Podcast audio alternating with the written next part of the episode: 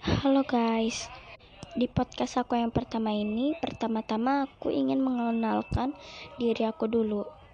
Jadi, nama aku adalah Marinet. Aku membuat podcast ini untuk membagikan cerita dan juga pengalamanku. Aku juga bisa membagikan cerita ataupun pengalaman kalian dengan cara kalian DM aku di Instagram @marinetladybug6 kalian bisa DM aku di sana ya. Tanpa berlama-lama lagi, langsung aja kita mulai ceritanya. Untuk podcast aku yang pertama, aku ingin menceritakan kisah hororku.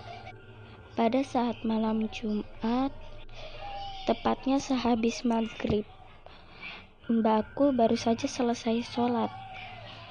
Lalu ingin mengecas HP-nya yang lobet. Ternyata sudah keduluan dengan mamahku. Jadi di dapur itu ada kamar mandi. Di sebelah kamar mandi itu ada mesin cuci yang di atasnya itu saklar gitu loh untuk kita ngecas HP. Nah, akhirnya mbakku pun gak jadi untuk ngecas HP-nya dan dia nungguin HP mamah aku sampai selesai dicas.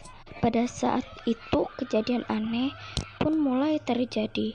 Dia melihat pintu kamar mandi terbuka.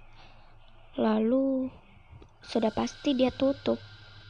Dan dia lanjut untuk menunggu masakannya matang.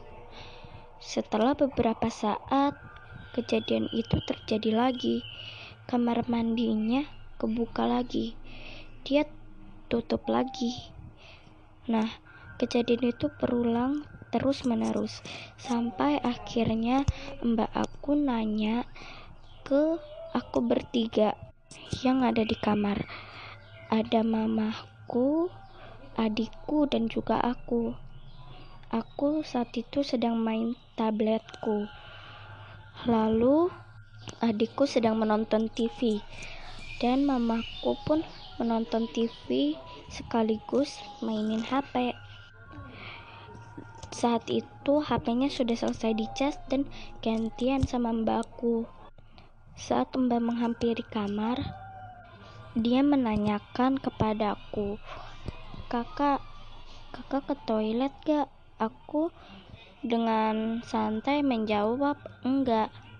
Lalu mbakku menanya kepada adikku, dek, pergi ke toilet gak? Adikku juga menjawab tidak karena dari tadi kita bertiga memang di kamar saja. Lalu mbakku pun menanyakan mamahku, pergi ke kamar enggak? Ke kamar mandi enggak? Lalu mamaku juga menjawab tidak. Lalu mbakku bertanya-tanya, siapa yang dari tadi membuka dan menutup kamar mandi?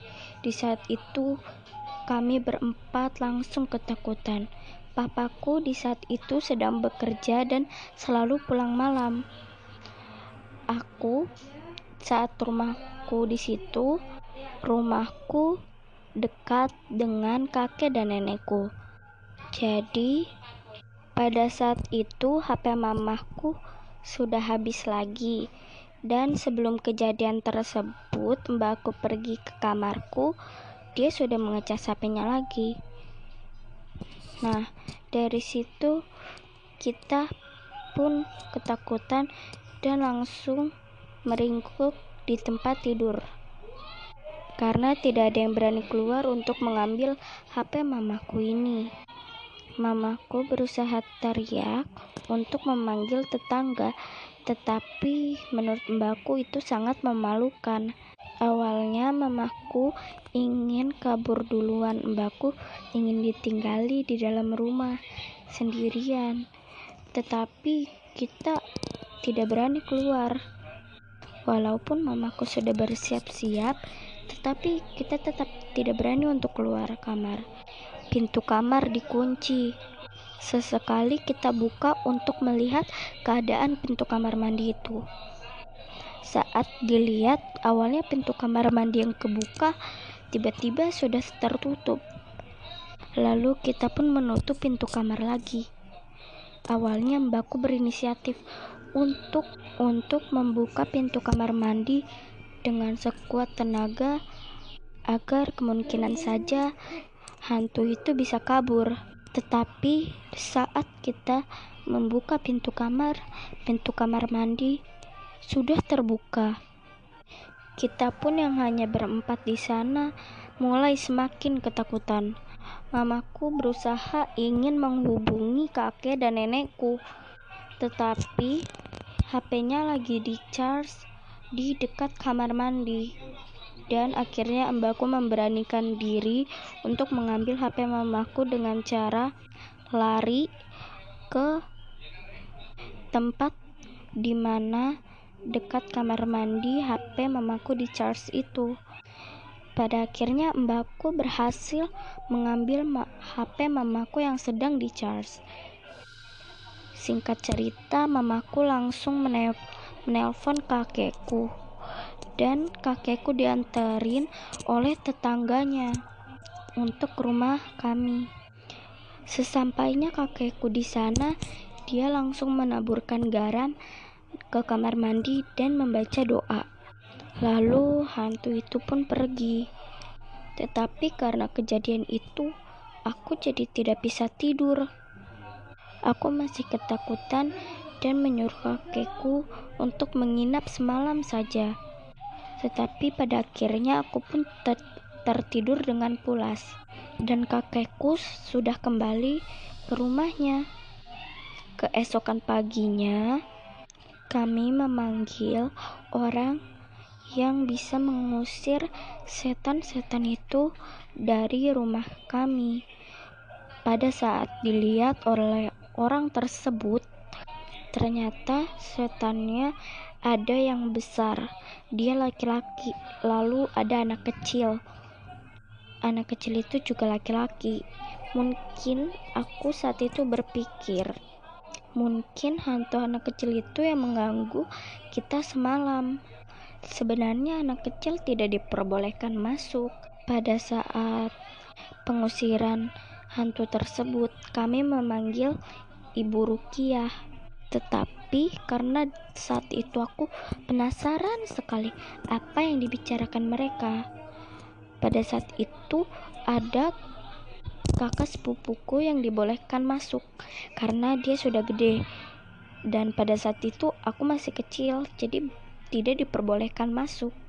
Lalu dia hanya memberitahu kita sedikit cerita yaitu tadi hantu yang kecil dan hantu yang besar.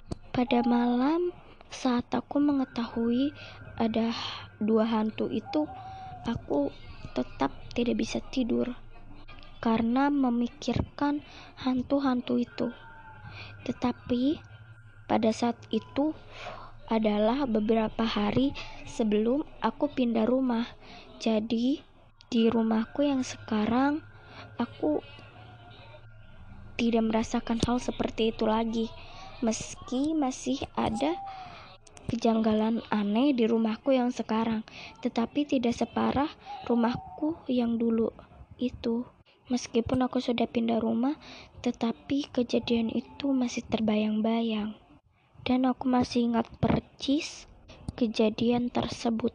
Sampai sini dulu ya guys cerita dari aku. Terima kasih sudah mendengarkan ceritaku dari awal sampai akhir. Nantikan podcastku yang selanjutnya ya guys. Bye bye.